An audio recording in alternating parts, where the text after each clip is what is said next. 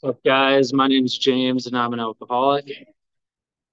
Um, yeah, my sobriety date's July 28th, 2011. Uh, I have a home group Tuesday night, men's stag, nomads meeting at Thursdays. And uh, yeah, happy birthday to Maria and Campbell. Welcome to the newcomers. I'm glad you guys are here. Um, yeah, I I love AA, man. Uh, I do also I do have a sponsor. I'm, I'm fresh off a of fifth, uh, which feels good. Um, it's been a while since I had done one of those, and uh, it, it, feels really good to be here. I'm pretty fired up. So, um, with that, I love AA. Uh, AA has. I don't like to say it, it, changed my life because at one point, like I, I truly believed that like I wasn't gonna have a life. Um, I was under the belief that uh, like by the time I came into these rooms, like the only way that I could explain it is like I, I truly thought like my soul had left my body. Um, I had lost everything internal that that I held close to me, whether it was dreams, aspirations, love, kindness, manners, everything was wiped out. You know, I was pretty young when I came in here. I came in here at 17 and and so I didn't lose a lot, but I did lose a lot. Um and that was super confusing for me. Um where my drinking and using led me was junior year I I fractured my skull in a blackout, five pieces into my sinus cavity, um, traumatic brain injury, third degree memory loss, personality change. I'm rehabbing for good nine months, but it's I'm still rehabilitating from it. Um, and not only that, but like my brain is so fragile in that state, and um, and after I'd gone in for surgery to get the pieces out of, out of my head um, that were just floating, I'm sitting there with all this gauze shoved up my nose, and I'm now introduced to pills for the first time. And now I'm sitting there trying to shove this shit up my nose, and my nose is bleeding. And, and I'm not even supposed to use it. I'm not even supposed to shower uh, because they're like, you can't use your nose at all. And I'm sitting there trying to get this stuff up there so that I can literally my only thought was if I could do this right now, I'm going to be okay. And I know I'm going to be all right as long as I just can achieve this thing. Pain for me wasn't a big deal. It, it never has been. Um, and so I was determined. And it, at one point, it, it worked. Um, from then on, it, it, was a lot of pills, a lot of drinking, and just pretty much anything I could get my hands on. Um, by the time I, I, started the journey of getting sober, my mom is the one who really got me in here. Um, and there she she practiced OA. She when when I was young, she went to treatment for eating disorder, and but she went to AA meetings because they it, it, she felt better in, in, these rooms. Um, she felt like there was more to gain just by listening to you guys.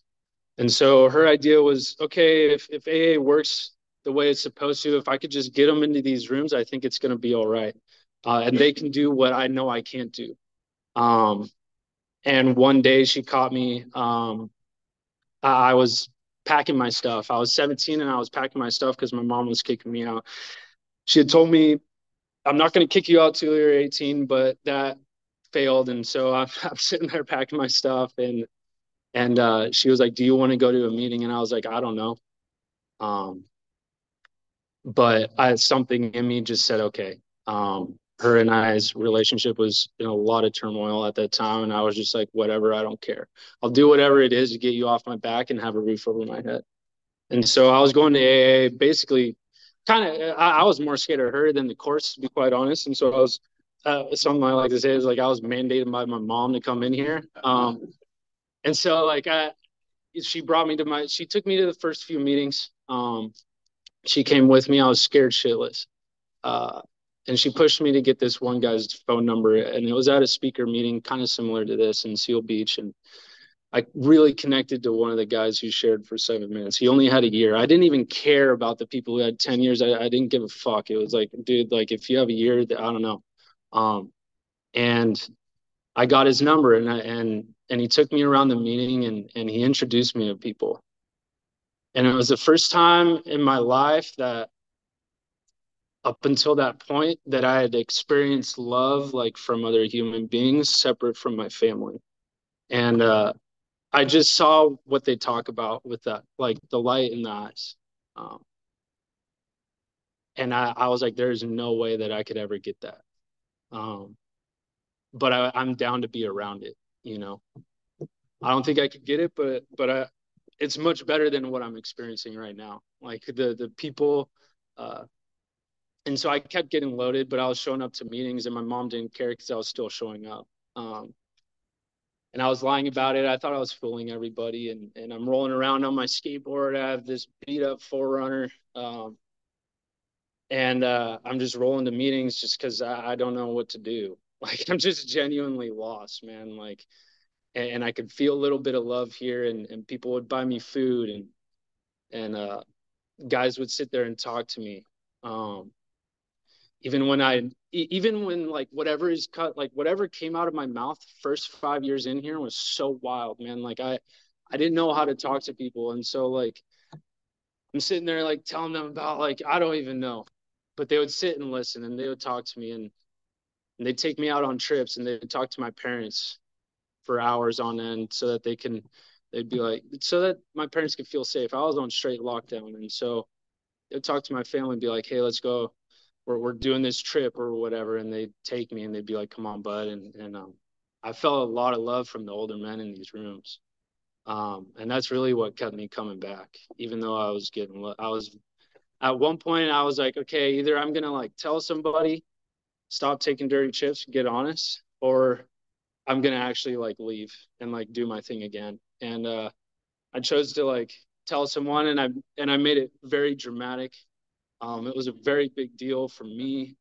Um, and they just loved me anyways, you know, and, and up until that point, everything I had done was a mistake. I grew up playing sports and that was the only thing that I was really good at. And I was given this, I like one thing that I struggled, that I struggled with even further on was, was like my sense of pride of like, like not giving up. And, and by the time I got in here, I was so I, I felt the powerlessness very, very easily on when I was using and drinking, like very early on. I was waking up crying because I knew what I was going to go do, but I didn't want to do it. Um, and I couldn't understand that because everything like I like I, I had accolades outside of school, but um, and so it was really confusing for me as to why I couldn't do this on my own.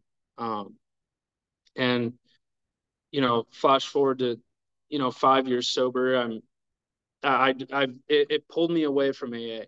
That whole thing, like, it, it isolated myself, and and I dri- I started drifting away, and it just started getting deeper and deeper until now. It's been like a year and a half. I haven't been to a single meeting. I'm playing in a band. I'm justifying it because I'm living with other alcoholics, and uh, I am thousand times more miserable than I was out out, out using. Um, the only reason why I didn't use was because I knew exactly where it was going to lead me it was it, basically my ego kept me kept me dry and sober. And um but i was i was suicidal. And at one point i i made some i i engaged in some behavior that just really drove me down to where i was like okay i'm going to do this. And i figured out a way that i could do it where my mom wouldn't know.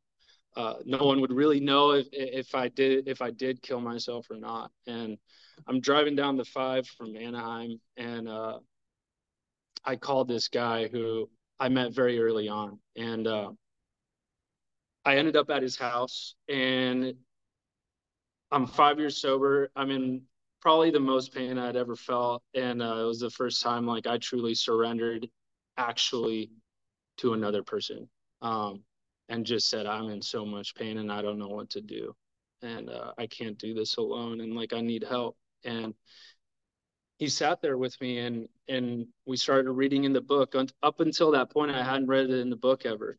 And um, no one had done that with me. No one had sat down and and and read the big book with me.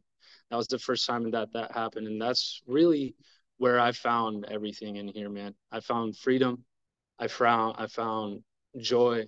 I found purpose. Because now i'm reading this book with an understanding that like I'm not only am I I'm gonna be okay, but I now have something to give to someone else.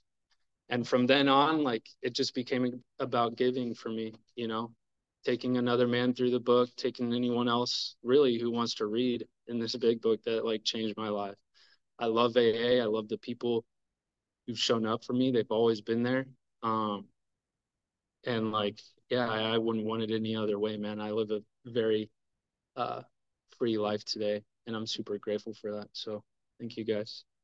Thank you.